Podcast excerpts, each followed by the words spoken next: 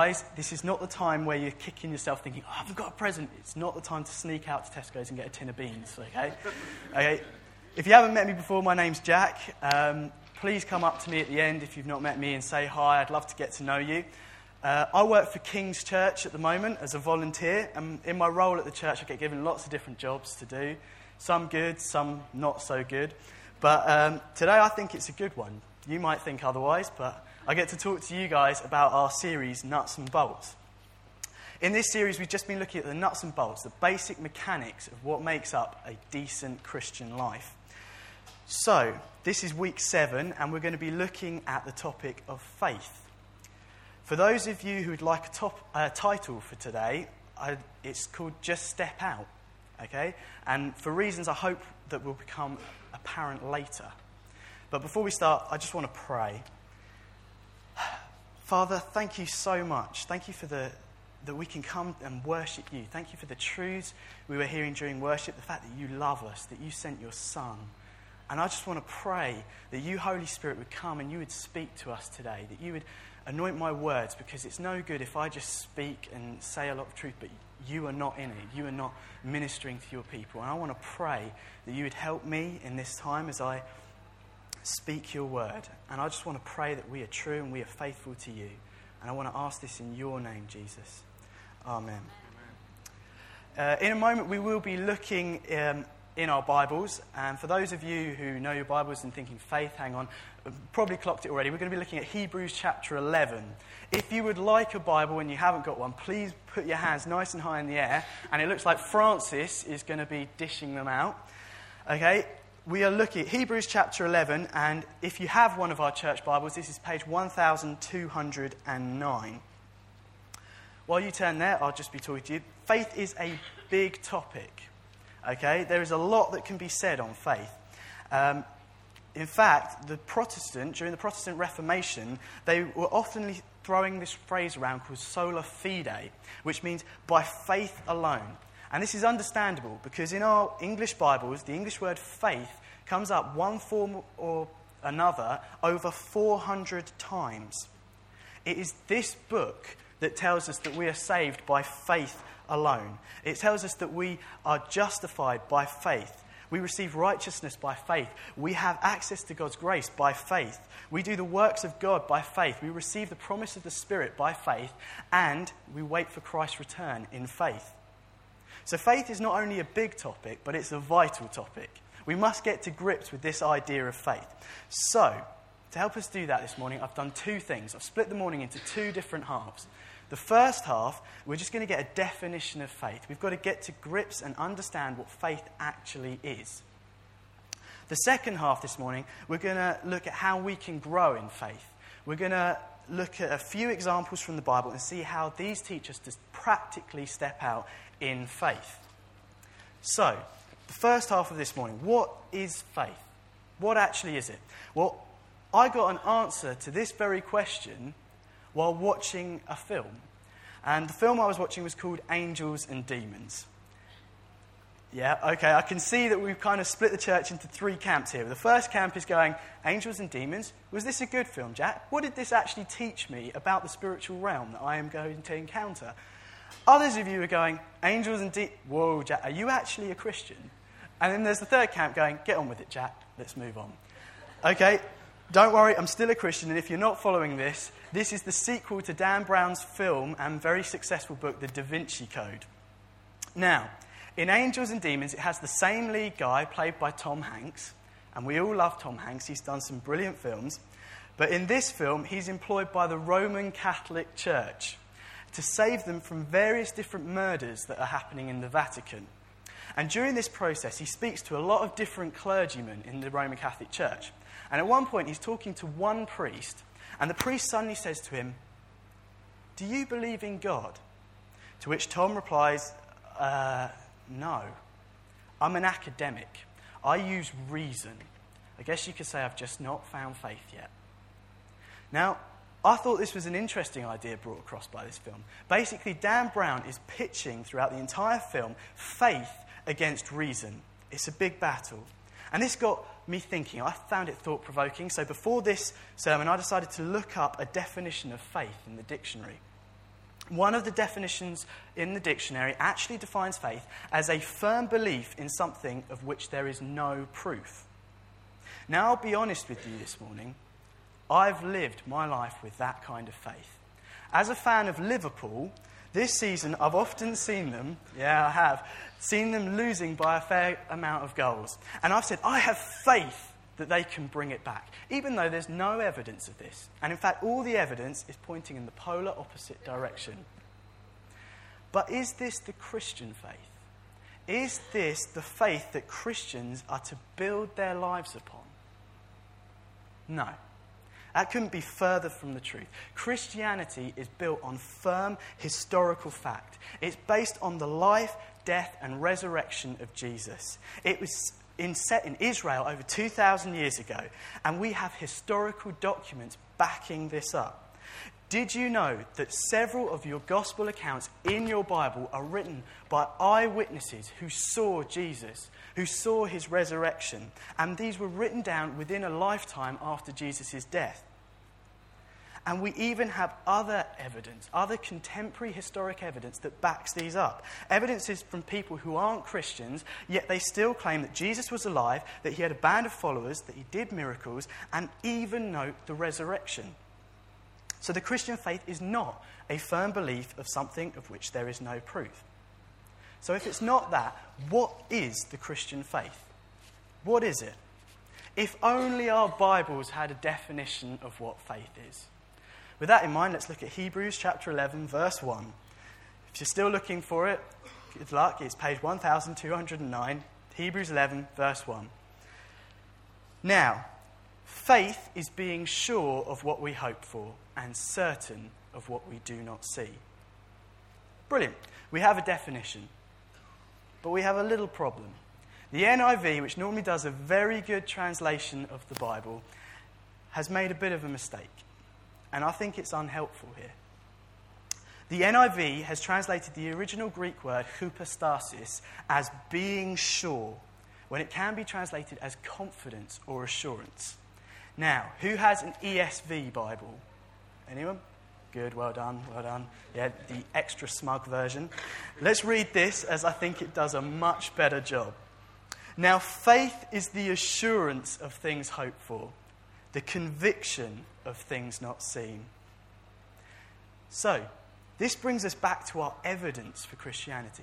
We may not have seen Jesus, we may not have seen his resurrection or his miracles, but we do have accurate documents that we can trust, that we can put our faith in. The Reformers and the Puritans, who were great Christians of faith, said that when commenting on this passage, said that there are three things that make up faith. The first thing is knowledge of the truth. The second thing is acceptance of that truth. And the third thing is lastly, trust. This seems simple enough. For example, when I was 10, I was at primary school, we did a visit to Blacklands Farm in West Sussex near Weirwood Reservoir. Has anyone been there? A few of you. For those of you who haven't been, it's, this is a huge adventure park. It's great. There's lots of activities to do. There's things like abseiling, rock climbing, canoeing, kayaking, a zip wire. It's fantastic. Now, the first activity I wanted to do was abseiling. And I couldn't have hoped to do that. I couldn't have wanted to do that if I had no knowledge of that, if I didn't know the existence of abseiling. I needed to know the truth that it was an option for me to do, and I needed to know the truth of what abseiling actually is. I needed knowledge and acceptance. Now, as for trust, this is a huge part of trust, if not, it, this is a huge part of faith, sorry, if not faith itself. I'm going to give you one last piece of Greek here. Okay? The Greek word translated as faith in this passage is the Greek word pistis. It does not have one English equivalent for its translation. It can be translated as believe or trust. So, whenever you see any of those three English words in your Bible, faith, believe, or trust, it's this Greek word, pistis. And of those three words, I think the most helpful is trust. Let me explain why. When I was preparing to go abseiling at Blacklands Farm, I got into the harness, I put on the helmet, and I got ready to scale the tower. Now, the tower probably wasn't that tall, But to me, at that age, it seemed huge. And I climbed to the top, and I stood there and I waited. And when it got round to my go, I had the rope attached to my harness, and I prepared myself to tip backwards over the edge. I knew the harness was there. I had even intellectually accepted that this rope was going to take my weight because I'd seen fatter kids than me go down absolutely fine. And this was pre Jamie Oliver, so no healthy lunches. They were big kids. Okay? And so I had the knowledge and the acceptance. To put it in the words of Hebrews, I had the confidence and the assurance. However, at that point in time, was I certain that that rope would support me? Was I 100% certain I was going to reach the bottom alive? No. In fact, it, it, all changed in my mind. It was completely the opposite. I had convinced myself that this rope was going to snap, I was going to plummet to my death. I was terrified. But after a lot of umming and ahhing and wobbly knees, I did it. I chose to just step out over the edge. I put my faith and my trust into that rope. At the top of this tower, I chose to put my faith in that rope. My act of faith was choosing to just step out. This is what the Christian faith is it's not being 100% certain beyond the shadow of a doubt. It's not just a knowledge in some sort of truth. It is the choice to choose to trust in what you have heard it's an assurance of things hoped for, a conviction of something not seen. So, for Christians, what is this knowledge of truth? What is this thing that's not seen that we must put our trust in? We now have to think all the way back to week one of this nuts and bolts topic. Who did Rich tell us about in week one? Jesus. That's right, Jesus is the most central part of Christianity. Jesus tells us in the book of John that I am the way, the truth, and the life. For us to put our faith and trust in Jesus, we must have some knowledge of Him and then choose to trust Him. So, this is why Christians must tell people the gospel. We must tell people the good news. If we don't, then people won't come to faith. So, if you're here and you don't have faith, you're not a Christian, you don't know Jesus, then I want to just take a few minutes to tell you about Jesus. Jesus is God. He came from heaven where angels proclaim day and night, Holy, holy, holy is the Lord God Almighty. And he came from there to earth. Jesus lived as a man subject to the law that he created. He lived the perfect life because we can't, because we've all sinned, we've all screwed up and fallen short of his glory. He has fulfilled the law that we couldn't, and yet he was mocked, he was beaten, he was spat at, he heard the screams of, Crucify him, crucify him. And then he bled and he died on a Roman cross in our place, in your place. Jesus took the punishment that we deserve. He diverted the wrath of God off of, him, off of us and onto himself. Paul tells us in 2 Corinthians that Christ died for our sins. That is everyone's sins, everyone here, in accordance with the scriptures. That he was buried and that he was raised on the third day. When Jesus went to the cross, he took all of our sin, all of our shame, all of our guilt, and now he gives us the gift of his righteousness, his perfectness, and he gives us the gift of eternal life. And it doesn't end there. Jesus is still alive today. He is reigning and ruling in heaven. And he gives us the gift of a relationship with him if only we put our faith in him, if only we trust him.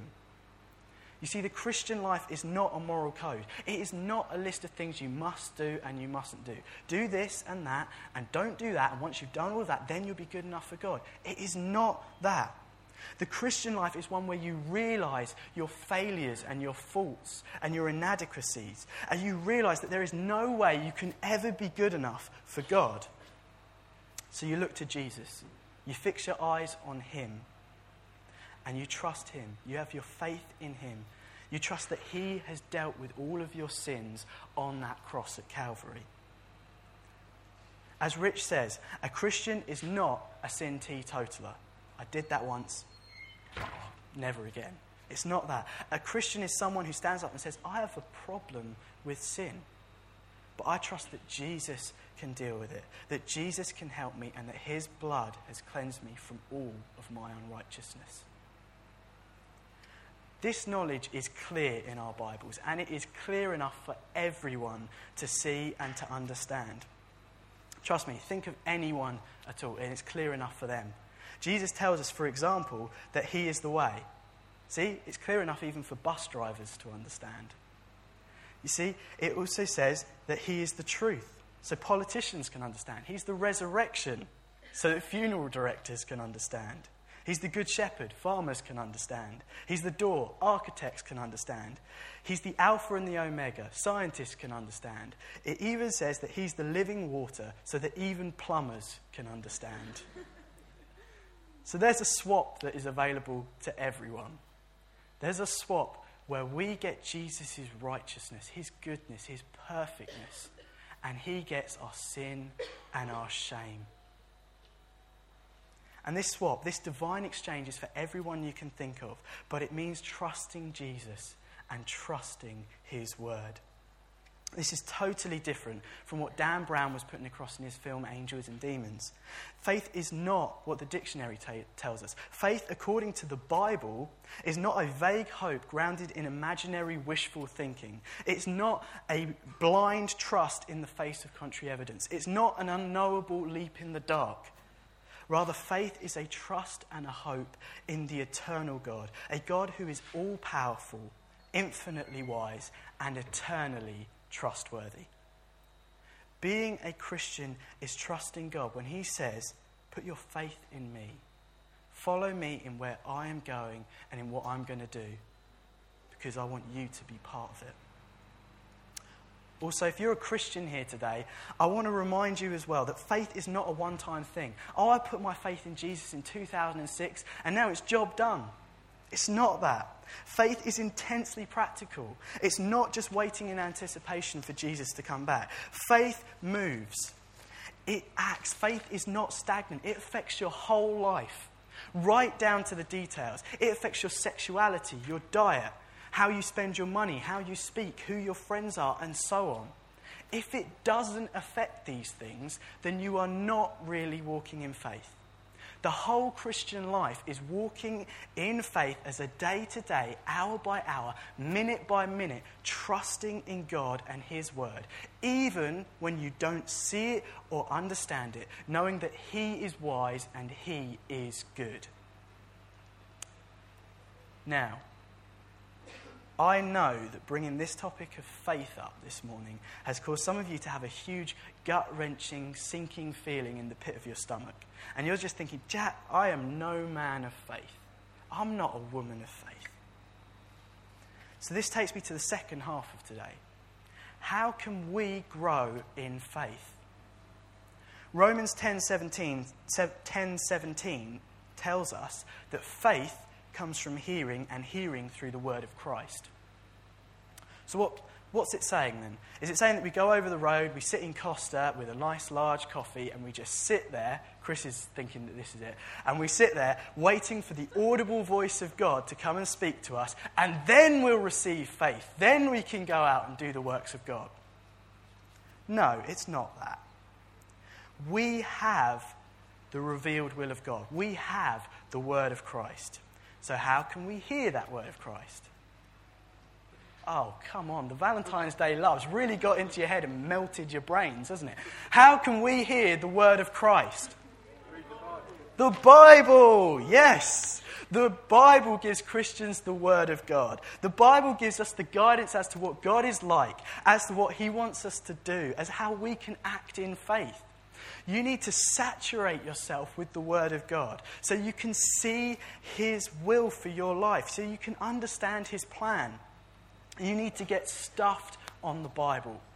I won't say too much more because Rich spoke about this absolutely brilliantly a couple of weeks ago. And if you haven't heard it, you can get it on our website. So you must get into the Bible.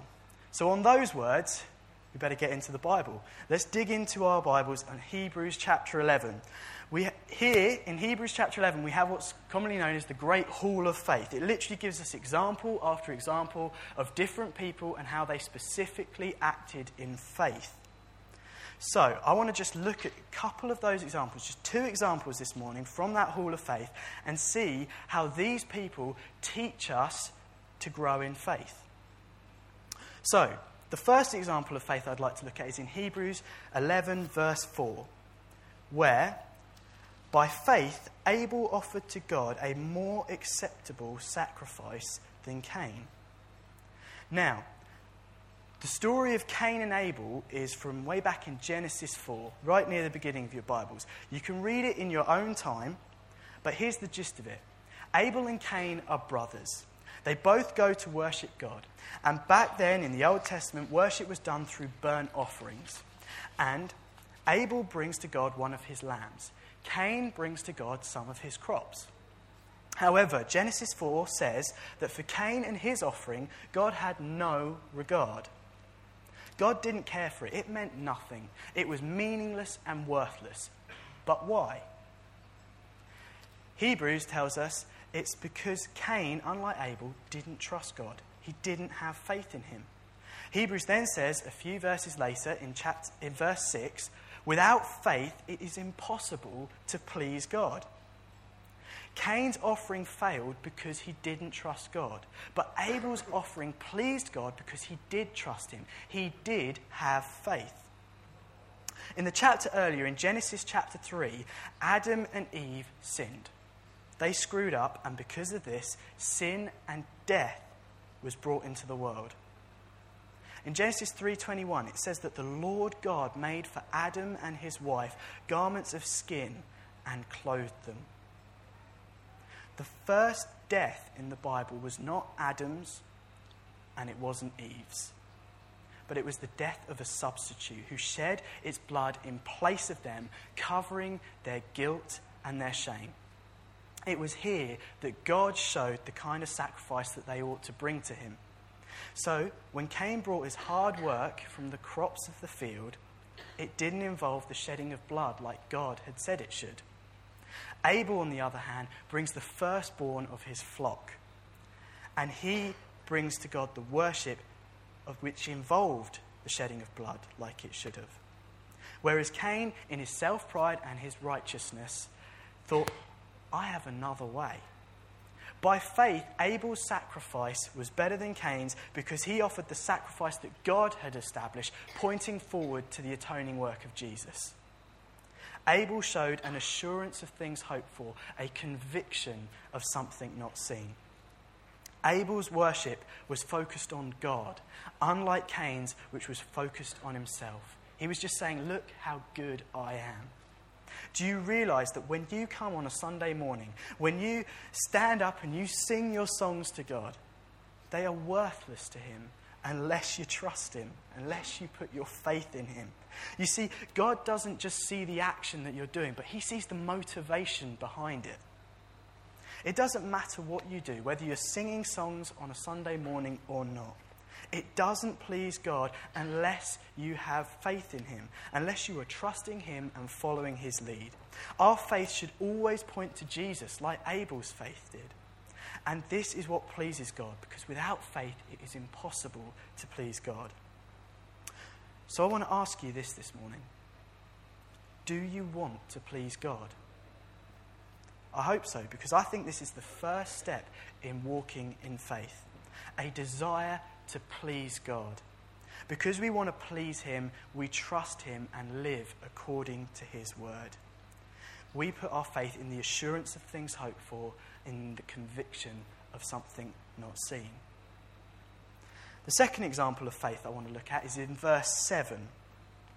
And in verse 7, it says, By faith, Noah being warned by God concerning events as yet unseen, in reverent fear constructed an ark for the saving of his household. Noah trusted God, even though what he said seemed absurd, it seemed crazy. Noah was told to build an ark in the hope that it would rain and flood the whole earth. But he couldn't see this. He wasn't sure it was going to happen. I bet Noah constantly thought, what if? What if it doesn't rain? What if I end up looking like a right numpty, a foolish idiot? And yet, by faith, he still did it. He trusted God. He trusted in the assurance of things hoped for, the conviction of things not seen. Think of times where you have heard God speak to you. You've heard him say something that seems absurd.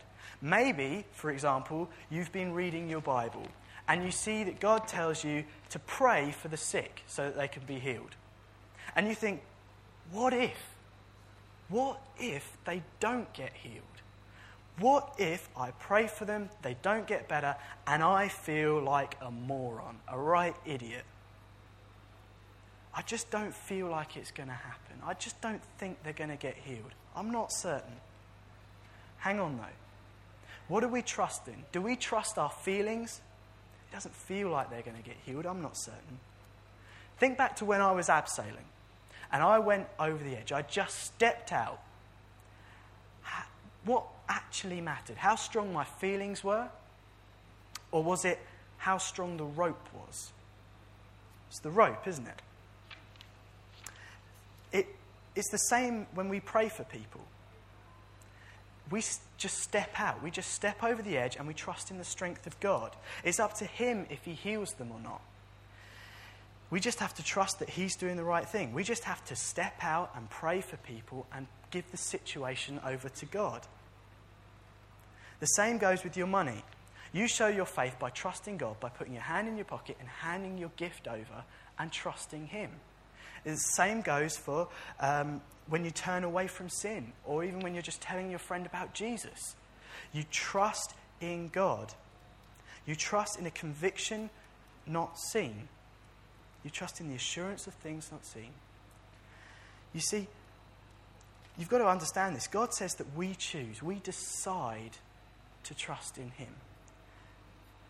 Even though you think it's not going to work, even though you think it's all going to go wrong, just because you feel like that rope's going to snap and you're going to fall, doesn't stop you being a good person of faith.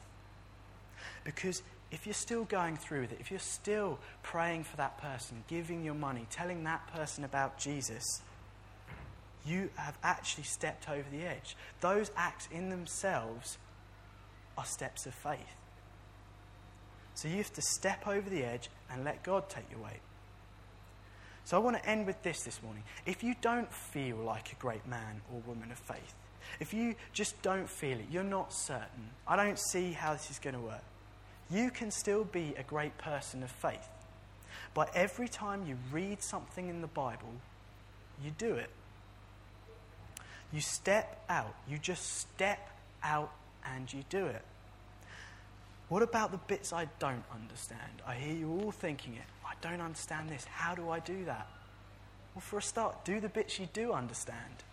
Just step out and do those. You simply trust in it and you do it. How did Abel, Noah, and all the guys in this list of faith spell faith? O B E Y. Obey. It doesn't matter how you're feeling, you still need to obey. You just step out over the edge and let that rope take your weight. Trust God. Trust Jesus. Make a conscious decision today that Jesus is strong enough. That rope is going to take my weight.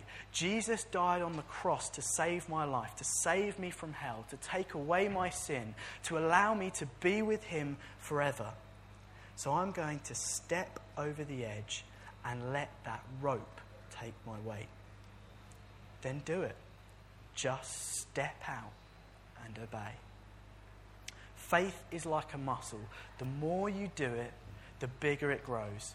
When you put it under strain, it gets bigger and bigger, and it gets that ugly little vein on it, but it gets stronger as well. So start pumping that faith iron by doing what the Bible says, and then you will grow in faith. So, to sum up and end, what is the Christian faith built upon? It's a trust in Jesus. You choose to respond in faith to his word. It doesn't mean you are certain or you get a funny feeling inside. It means you're just going to obey. You're going to just step out and do what God says. And if you find that difficult, you look to Jesus. you fix your eyes on him. He is the Savior who took away your sin, he took away your heart of unbelief. He is the one who took your punishment. If you can't trust him, then who can you trust? Let's end in prayer. Father God, I want to thank you so much that you sent your Son to die for us. I want to thank you that he went to the cross to take away our sin and our shame and to take the punishment that we deserve. And I, I just want to pray, Father, that we can fix our eyes on Jesus. We can fix our eyes to Him, and that will give us the encouragement and the strength we need to follow your word, to just step out in faith and do your works. I want to pray for everyone here who doesn't feel like a great man or woman of faith. And I want to pray that you would help them, you would give them the opportunities to just step out and do what you say. I also want to pray for those here today who don't know you, Jesus, who are not Christians. And I want to pray that you would give them the ultimate step of faith by just trusting you, trusting in the work that you did at the cross. I want to ask that in your name, Jesus. Amen.